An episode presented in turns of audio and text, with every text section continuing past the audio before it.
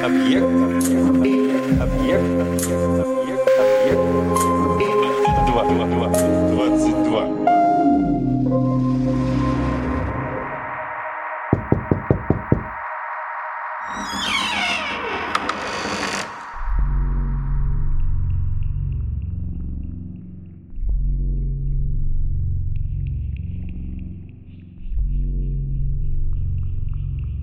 Когда же настала четырнадцатая ночь, она сказала, «Дошло до меня, о счастливый царь, что второй календарь говорил женщине, а царевна, о госпожа моя, взяла в руку нож, на котором были написаны еврейские имена, и начертила им круг посреди залы. И в нем написала имена и заклинания, и поколдовала, и прочла слова понятные, и слова непонятные, и через минуту мир покрылся над нами мраком. И Фрид вдруг спустился к нам в своем виде и обличье, и руки у него были как вилы, ноги как мачты, а глаза как две огненные искры. И мы испугались его. И царевна воскликнула «Нет ни приюта тебе, ни уюта!» А Ифрит принял образ льва и закричал ей «О, обманщица! Ты нарушила клятву и обет!» Разве мы не поклялись друг другу, что не будем мешать один другому? О, проклятый! И для подобного тебе у меня будет клятва, отвечала царевна. И Ефрит вскричал, получи то, что пришло к тебе. Тут лев разинул пасть и ринулся на девушку, но она поспешно взяла волосок из своих волос и потрясла его в руке и пошевелила над ним губами, и волос превратился в острый меч – и она ударила им льва, и он разделился на две части. И голова его превратилась в скорпиона. А женщина обратилась в большую змею и ринулась на этого проклятого, который имел вид скорпиона, и между ними завязался жестокий бой. И потом скорпион превратился в орла, а змея в ястреба. И она полетела за орлом и преследовала его некоторое время, и тогда орел сделался черным котом – а девушка превратилась в полосатого волка, и они долго бились во дворце. И кот увидел, что он побежден, и превратился в большой красный гранат. И гранат упал на середину водоема, бывшего во дворце. И волк подошел к нему, а гранат взвился на воздух и упал на плиты дворца и разбился. И все зернышки рассыпались по одному – и земля во дворце стала полна зернышек граната. И тогда волк встряхнулся и превратился в петуха и стал подбирать зернышки и не оставил ни одного зернышка, но по предопределенному велению одно зернышко притаилось у края водоема. И петух принялся кричать и хлопать крыльями и делал нам знаки клювом, но мы не понимали, что он говорит. — и тогда он закричал на нас криком, от которого нам показалось, что дворец опрокинулся на нас и стал кружить по всему полу дворца. Он увидел зерно, притаившееся у края водоема, и ринулся на него, чтобы его склевать, но зернышко вдруг метнулось в воду, бывшую в водоеме, и, обратившись в рыбу, скрылось в глубине воды. И тогда петух принял вид огромной рыбы и нырнул за рыбкой и скрылся на некоторое время. А потом мы услышали, что раздались крики, вопли и перепугались. И после этого появился ифрит, подобный языку пламени. И он развивал рот, из которого выходил огонь. И из его глаз и носа шел огонь и дым. И девушка тоже вышла, подобная громадному огненному углю – и она сражалась с ним некоторое время, и огонь сомкнулся над ними, и дворец наполнился дымом. И мы скрылись в дыму, и хотели погрузиться в воду, опасаясь сгореть и погибнуть. И царь воскликнул, нет мощи и силы, кроме как у Аллаха, высокого, великого. Поистине мы принадлежим Аллаху и к Нему возвращаемся. О, если бы мы не возложили на нее подобного ради освобождения этой обезьяны! Мы отягчили ее великой тяготой с этим проклятым ифритом, которого не одолеть всем ифритам, существующим на земле. О, если бы мы не знали этой обезьяны, да не благословит Аллах ее и час ее появления. Мы хотели сделать добро ради великого Аллаха и освободить ее от чар, и нас постигло сердечное мучение. А что до меня, госпожа моя, то язык был у меня связан, и я не мог ничего сказать царю. И не успели мы очнуться, как Ифрит закричал из-под огня и оказался подле нас в зале. Он дунул нам в лицо огнем, но девушка настигла его и подула ему в лицо, и в нас попали искры от нее и от него, и ее искры не повредили нам, а из его искр одна попала мне в глаз и выжгла его, а я был в образе обезьяны. И царю в лицо тоже попала искра из его искр и сожгла ему половину лица и бороду и нижнюю челюсть и вырвала нижний ряд зубов, а другая искра попала в грудь Евнуха и сожгла его. И он в тот же час и минуту умер. И мы убедились, что погибнем. И потеряли надежду на жизнь. И мы были в таком состоянии, и вдруг слышим кто-то восклицает «Аллах велик! Аллах велик! Он помог и поддержал, и покинул того, кто не принял веру Мухаммеда, месяца веры!» И вдруг оказалось, царевна сожгла Ифрита, и он стал кучей пепла. И девушка подошла к нам и сказала «Освободись!» Заклинаю тебя истинную истинного и величайшим именем Аллаха, и прими свой первоначальный образ. И я встряхнулся, и вдруг вижу, я человек, каким был прежде. Но только мой глаз пропал. А девушка воскликнула «Огонь, огонь! О, батюшка, я уже не буду жить! Я не привыкла биться с джинами, а будь он из людей, я бы давно убила его!» Я стала бессильна лишь тогда, когда гранат рассыпался, и я подобрала его зерна, но забыла то зернышко, где был дух джина. А если бы я его подобрала, он бы, наверное, тотчас же умер. Но я не знала этого по воле судьбы и рока, и вдруг он явился, и у меня с ним был жестокий бой под землей, в воде и в воздухе, и всякий раз, как я открывала над ним врата колдовства, он тоже открывал врата надо мною, пока не открыл надо мною врат огня. А мало кто, когда открываются над ним врата огня, от него спасается. Но мне помогла против него судьба, и я сожгла его раньше себя, предложив ему прежде принять веру ислама. А что до меня, я умираю. И да будет Аллах для вас моим преемником. И она стала взывать к Аллаху о помощи и непрестанно призывала на помощь от огня, и вдруг темные искры поднялись к ее груди, и распространились до лица. И когда они достигли лица девушки, она заплакала и воскликнула, свидетельствую, что нет Бога, кроме Аллаха, и что Мухаммед – посланник Аллаха. И потом мы взглянули на нее, и вдруг видим, она стала кучей пепла, рядом с кучей от ифрита.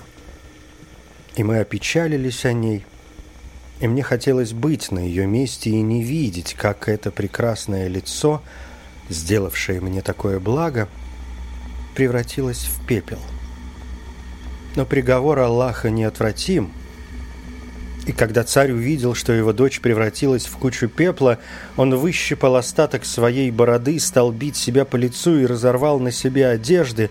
И я сделал так же, как он, и мы заплакали о девушке. И подошли придворные, и вельможи царства, и увидели султана в состоянии небытия и две кучи пепла. И они удивились, и походили немного вокруг царя, а тот, когда очнулся, рассказал им, что случилось у его дочери с Ифритом, и это было для них великим несчастьем. И женщины и девушки закричали, и царевну оплакивали семь дней. И царь приказал выстроить над прахом своей дочери большой купол, и под ним зажгли свечи и светильники, а пепел Ифрита развеяли по воздуху, чтобы проклял его Аллах. И после этого царь заболел болезнью, от которой был близок к смерти. Его болезнь продолжалась месяц, а потом он поправился, и его борода выросла, и он призвал меня и сказал, «О, юноша, мы проводили время в приятнейшей жизни, в безопасности от превратностей судьбы, пока ты к нам не явился. О, если бы мы не видели тебя и не видели твоей гадкой наружности! Из-за тебя мы претерпели лишение. Во-первых, я лишился моей дочери, которая стоила сотни мужчин. А во-вторых, со мной случилось от огня то, что случилось. И я лишился своих зубов. И умер мой евнух. А ни раньше, ни после этого мы ничего от тебя не видели. Но все от Аллаха. И нам, и тебе. Слава же Аллаху за то, что моя дочь освободила тебя и сама себя погубила. Но уходи, дитя мое, из моего города. Достаточно того, что из-за тебя случилось. Все это было предопределено и мне, и тебе. Уходи же с миром. А если я еще раз тебя увижу, я убью тебя». И он закричал на меня. И я вышел от него, госпожа, не веря в спасение, и не знал, куда идти. И в моем сердце прошло все то, что со мной случилось, как разбойники оставили меня на дороге, как я от них спасся и шел месяц и вошел в город чужеземцем, и встретился с портным и с женщиной под землею, и спасся от Ифрита после того, как он был намерен убить меня. И я вспомнил обо всем, что прошло в моем сердце с начала до конца и восхвалил Аллаха. И воскликнул ценою глаза, но не души. И я сходил в баню, прежде чем выйти из города, и обрил себе бороду, и надел черную волосиницу, и пошел наугад у госпожа моя, и каждый день я плакал и размышлял о бедствиях, случившихся со мною, и о потере глаза. И, думая о случившемся со мною, я всякий раз плакал и говорил такие стихи. «Всемилостивым клянусь, смущения, сомнения нет. Печали не знаю, как меня окружили вдруг. Я буду терпеть, пока терпенье само не сдаст. Стерплю я, пока Аллах судьбы не решит моей. Стерплю побежденный я без стонов и жалобы, Как терпит возжаждавший в долине в полдневный зной. И буду терпеть, пока узнает терпение, Что вытерпеть горшее, чем мира я в силах был. Ничто ведь не горько так, как мира, но будет ведь еще более горько мне, коль стойкость предаст меня — и тайна души моей — толмач моих тайных дум, и тайная тайн моих — о вас мысли тайные. И скалы просыпались, сколь бремя мое несли б, и ветер не стал бы дуть, и пламя потухло бы. И если кто скажет мне, что жизнь иногда сладка, скажу я, наступит день, что горше, чем мир вкус». И я скитался по странам и приходил в города, и направился в обитель мира Багдад, надеясь дойти до повелителя правоверных и рассказать ему, что со мной случилось. Я пришел в Багдад сегодня вечером и нашел моего первого брата, вот этого, стоящим в недоумении, и сказал ему «Мир с тобою», и побеседовал с ним, и вдруг подошел к нам наш третий брат и сказал нам «Мир с вами, я чужеземец». И мы отвечали, мы тоже чужеземцы и пришли сюда в эту благословенную ночь. И мы пошли втроем, и никто из нас не знал истории другого. И судьба привела нас к этому месту, и мы вошли к вам. Вот причина того, что я обрил бороду и усы и лишился глаза. «Поистине, твоя история удивительна», — сказала госпожа жилища пригладь себе голову и уходи своей дорогой. Я не уйду, пока не услышу истории моих товарищей, сказал второй календарь. И тогда выступил вперед третий календарь и сказал, «О, благородная госпожа, моя история не такова, как история этих двоих. Нет, моя история удивительнее и диковиннее. И я из-за нее обрел себе бороду и потерял глаз. Этих двоих поразила судьба и рок, а я своей рукой навлек на себя удар судьбы и заботу. А именно, я был царем, сыном царя. И мой отец скончался, и я взял власть после него и управлял, и был справедлив и милостив к подданным. И была у меня любовь к путешествиям по морю на корабле, а наш город лежал на море, которое было обширно. И вокруг нас были острова, большие и многочисленные, посреди моря. И у меня было в море 50 кораблей торговых и 50 кораблей поменьше для прогулок, и 150 судов, снаряженных для боя и священной войны. И я захотел посмотреть на острова и вышел с десятью кораблями – взял запасов на целый месяц и ехал 20 дней. И когда наступила какая-то ночь, на нас подул противный ветер, и на море поднялись большие волны, которые бились одна о другую, и мы отчаялись в жизни, и нас покрыл густой мрак. И я воскликнул, недостоин похвалы, подвергающейся опасности, даже если он и спасется. И мы стали взывать к Аллаху Великому и умолять его, а ветер все дул – против нас. И волны бились, пока не показалась заря. И тогда ветер стих, и море успокоилось, а потом засияло солнце, и мы приблизились к острову и вышли на сушу, и сварили себе кое-чего поесть и поели, а затем мы отдохнули. Два дня и еще двадцать дней проехали. И воды смешались перед нами и перед капитаном, и капитан перестал узнавать море, и мы сказали дозорному «поднимись на мачту и осмотри море». И он влез на мачту и посмотрел и сказал капитану, «Капитан, я видел справа от меня рыбу на поверхности воды, а посмотрев на середину моря, я заметил вдали что-то такое, что кажется по временам черным, по временам белым. И, услышав слова дозорного, капитан ударил своей челмой о землю, стал рвать себе бороду и воскликнул «Знайте, что мы все погибли, и никто из нас не спасется». И он принялся плакать, и мы все заплакали о себе, и я сказал, «О, капитан, расскажи нам, что видел дозорный». «Знаю, господин мой», — ответил капитан, — «что мы сбились с дороги в тот день, когда против нас поднялись ветры, и ветер успокоился лишь на следующий день утром.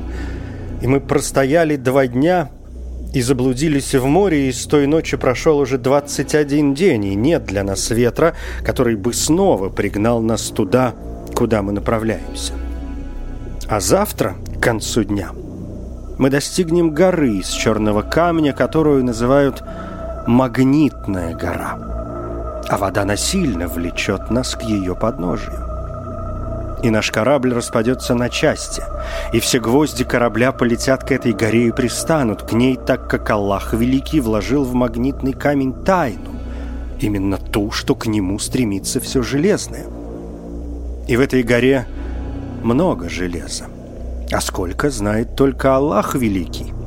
Из древних времен об эту гору разбивалось много кораблей – и вблизи моря стоит купол из желтой меди, утвержденный на десяти столбах, а на куполе находится всадник и конь из меди, а у этого всадника в руке медное копье, и на груди его повешена свинцовая доска, на которой вырезаны имена и заклинания. «И губит людей, о царь!» — говорит капитан. «Именно всадник, сидящий на этом коне. И освобождение — только тогда наступит, когда всадник упадет с коня.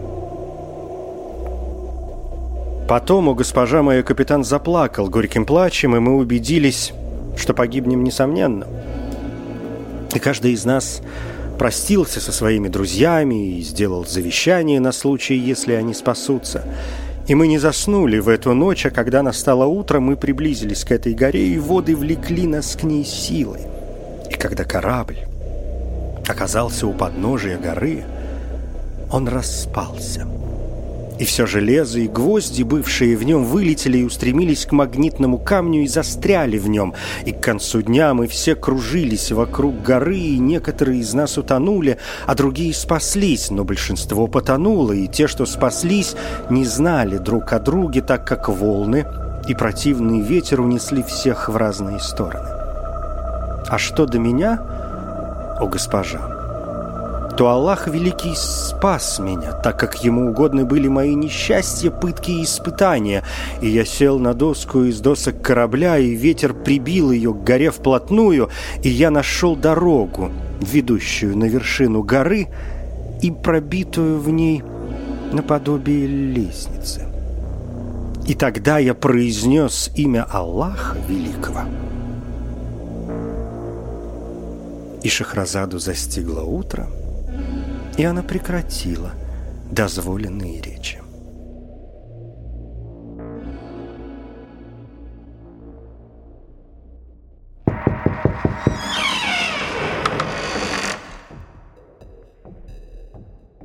Когда же настала пятнадцатая ночь, она сказала, «Дошло до меня, о счастливый царь, что третий календарь говорил женщине, а все собравшиеся были связаны, и рабы стояли, держа мечи над их головой. И тогда я произнес имя Аллаха и взывал к нему, и умолял его, и цеплялся за выбоины в горе, и когда я немного поднялся, Аллах соизволил, чтобы ветер утих в тот же час и помог мне подняться, так что я уцелел и взобрался на гору.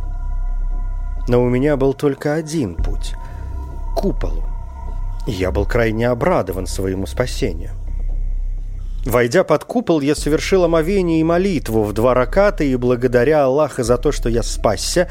И потом я заснул под куполом и услышал во сне, что кто-то говорит «О, Ибн Хадыб, когда ты проснешься от сна, копаю себя под ногами». Найдешь лук из меди и три свинцовые стрелы с написанными на них заклинаниями. Возьми лук и стрелы и стреляй во всадника, который на куполе, и избавь людей от этого великого бедствия. И когда ты метнешь стрелу во всадника, он упадет в море, а лук его упадет около тебя, и тогда возьми лук и зарой его в том месте, где стоит конь.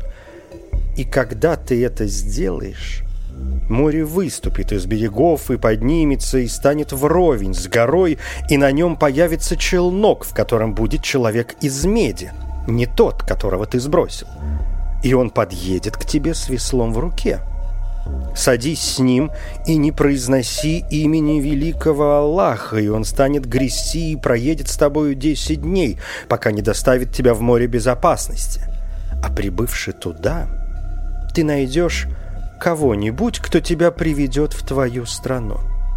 И все это удастся тебе, если ты не назовешь имени Аллаха. И потом я пробудился от сна и с живостью встал и сделал так, как сказал мне голос – я выстрелил во всадника и сбросил его в море. Его лук упал возле меня, и я взял лук и зарыл его. И тогда море взволновалось и поднялось, и встало вровень с горой и сравнялось со мною, и не прошло более минуты, как я увидел челнок посреди моря, который шел ко мне, и я восхвалил великого Аллаха. И когда челнок доплыл до меня, я увидел человека из меди, на груди которого была свинцовая доска с вырезанными на ней именами и заклинаниями. И я вошел в челнок молча, не говоря ничего. И человек греб первый день, и другой, и третий, до конца десяти дней. И я посмотрел и увидел острова безопасности, и тогда я сильно обрадовался и от большой радости помянул Аллаха и воскликнул во имя Аллаха. Нет Бога, кроме Аллаха, Аллах велик. И когда я это сделал, челнок выбросил меня в море, а потом возвратился и повернул в море, а я умел плавать и проплыл весь этот день до ночи, так что мои руки утомились и плечи устали, и я обессилел, и все время был в опасности. И я произнес исповедание веры и убедился, что умру, но море заволновалось от ветра. И ко мне подошла волна, словно большая крепость, и подняла меня и выкинула, так что я оказался на суше, ибо так было угодно Аллаху. И я поднялся и выжил свою одежду, и высушил ее, и разостлал на земле, и проспал ночь. А когда наступило утро, я встал и осмотрелся, куда мне пойти. Я увидел рощу и, войдя в нее, обошел ее кругом, и оказалось, что то место, где я нахожусь, небольшой остров, и море окружает его. И я воскликнул всякий раз, как спасусь от беды, попадаю в еще большую. И когда я раздумывал о своем деле, желая смерти, я увидел издали корабль с людьми, направляющийся к острову, на котором я находился. Я поднялся и залез на дерево, и вдруг корабль пристал вплотную, и с него сошли десять рабов, с которыми были заступы, и они пошли и, дойдя до середины острова, разрыли землю и откопали опускную дверь.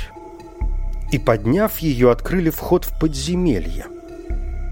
После этого они вернулись на корабль и перенесли оттуда хлеб, муку, масло, мед, скотину и утварь, необходимую для жилья. И рабы до тех пор ходили на корабль и обратно, перенося с корабля припасы и спускаясь вниз, пока не перенесли в яму все, что было на корабле. И после этого они сошли с корабля, неся с собой одежды, что ни на есть лучшее. И посреди них был старик, который прожил, сколько прожил, и судьба потрепала его, но пощадила. И он был точно мертвый и брошенный, в голубой тряпке, которую продували ветры с запада и востока, как сказал о нем поэт «Потряс меня рок, и как потряс-то!» Ведь року присуща мощь и сила. Я раньше ходил, не утомляясь. Теперь не хожу, и утомлен я.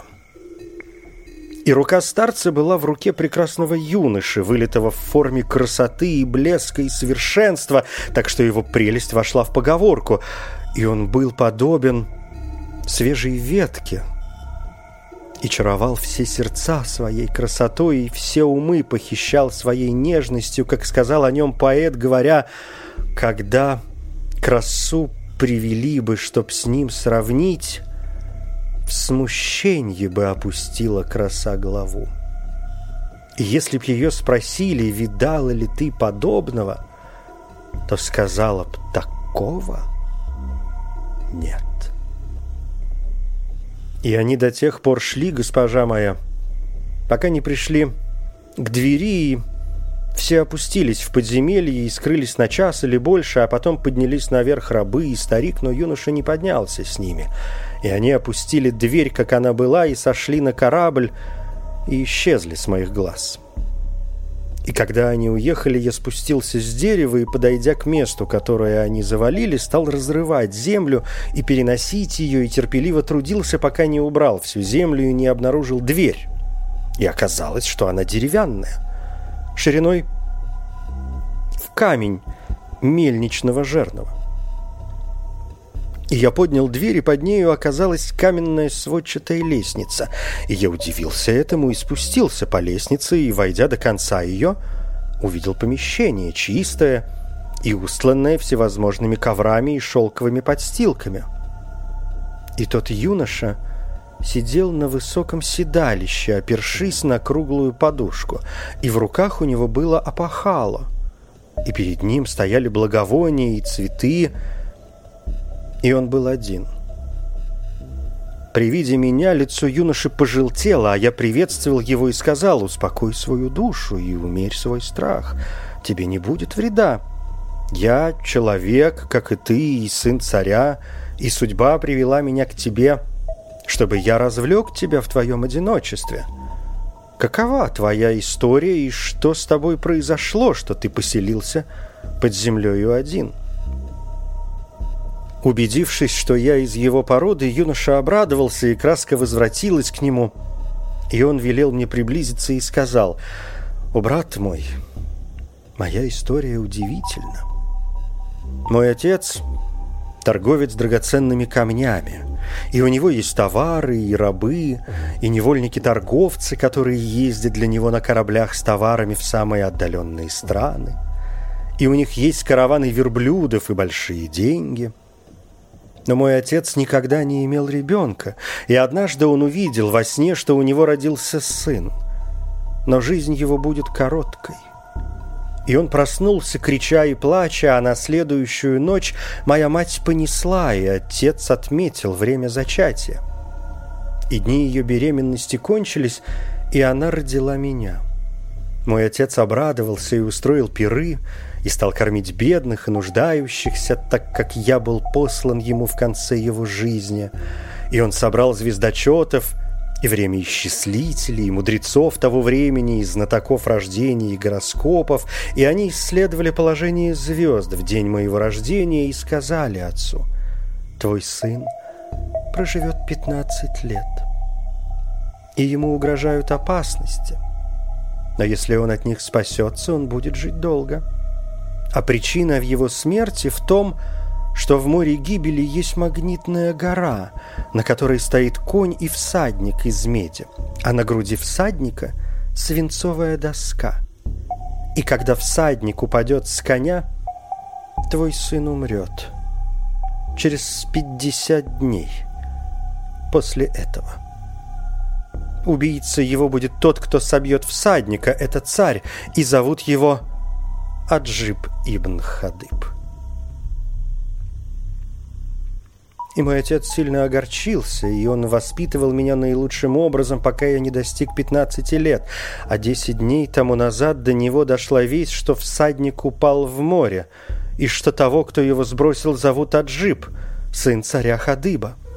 И мой отец испугался, что я буду убит, и перевез меня в это место. Вот моя история и причина моего одиночества.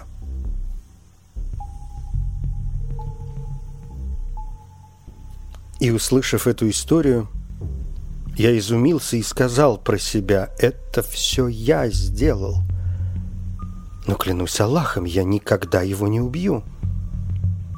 «О, господин мой», — сказал я, — «да избавишься ты от болезни и гибели. Если захочет Аллах Великий, ты не увидишь заботы, огорчения и расстройства.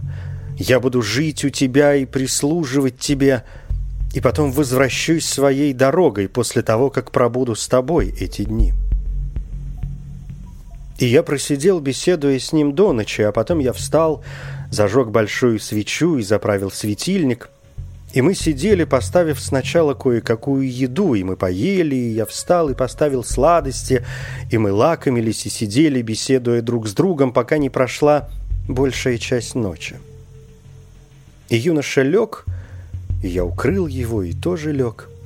А на утро я поднялся и нагрел немного воды и осторожно разбудил юношу. И когда он проснулся, я принес ему горячую воду, и он вымыл лицо и сказал, «Да воздается тебе за это благом». Клянусь Аллахом, когда я спасусь от того, что со мной, и от того, чье имя Аджиб ибн Хадыб, я заставлю моего отца вознаградить тебя». Если же я умру, мир тебе от меня. Да не наступит день, когда тебя поразит зло, и да назначит Аллах мой день раньше твоего дня, ответил я. А затем я подал кое-какую еды, и мы поели, и я зажег ему куренье, и он надушился, а после этого я сделал для него трик-трак, и мы стали с ним играть. Потом мы поели сладкого и играли до ночи, и я зажег свечи и подал ему, и сидел, беседуя с ним, пока от ночи осталось мало, и юноша лег, и я укрыл его, и тоже лег. И так продолжалось, о господин мой, дни и ночи, и в моем сердце возникла любовь к юноше. И я забыл свою заботу и сказал в душе, солгали звездочеты — Клянусь Аллахом, я не убью его. И я служил юноше и разделял его трапезы и беседовал с ним до истечения 39 дней, а в ночь на сороковой день юноша обрадовался и сказал, «О, брат мой, слава Аллаху, который спас меня от смерти, и это случилось по твоему благословению и по благословению твоего прихода». Я прошу Аллаха, чтобы Он вознаградил тебя и твою землю, но я хочу, о брат мой, чтобы ты нагрел мне воды, и я умоюсь и вымою себе тело». «С любовью и охотой», — ответил я, и нагрел ему воду в большом количестве и внес ее к юноше и хорошо вымыл ему тело мукой волчьих бобов и натер его и прислуживал ему и переменил ему одежду и постлал для него высокую постель. И юноша подошел и кинулся на постель и прилег после бани и сказал, «О, брат мой, отрежь нам арбуза и полей его соком сахарного тростника». Я вошел в кладовую и нашел хороший арбуз, который лежал на блюде. И я заговорил с юношей и сказал ему, «Господин мой, нет ли у тебя ножа?» «Вот он над моей головой, на той верхней полке», — ответил юноша. И я встал, торопясь, и взял нож, схватил его за конец и стал спускаться назад, и моя нога споткнулась. И я свалился на юношу с ножом в руке и немедленно нож, сообразно тому, как было написано в безначальности, вонзился юноше в сердце. И он тотчас же умер. И когда он закончил свой срок, и я понял, что убил его, я испустил громкий крик – стал бить себя по лицу и разорвал на себе одежду и воскликнул «Поистине мы принадлежим Аллаху, и к Нему возвращаемся». У мусульмане этому юноше осталось до истечения опасного срока в 40 дней, о котором говорили звездочеты и мудрецы, только одна ночь. И предел жизни этого красавца должен был наступить от моей руки. О, если бы мне не резать этого арбуза! Это поистине бедствие и печаль. Но пусть Аллах совершает дело, которое решено. И Шахразаду застигло утро, и она прекратила – дозволенные речи.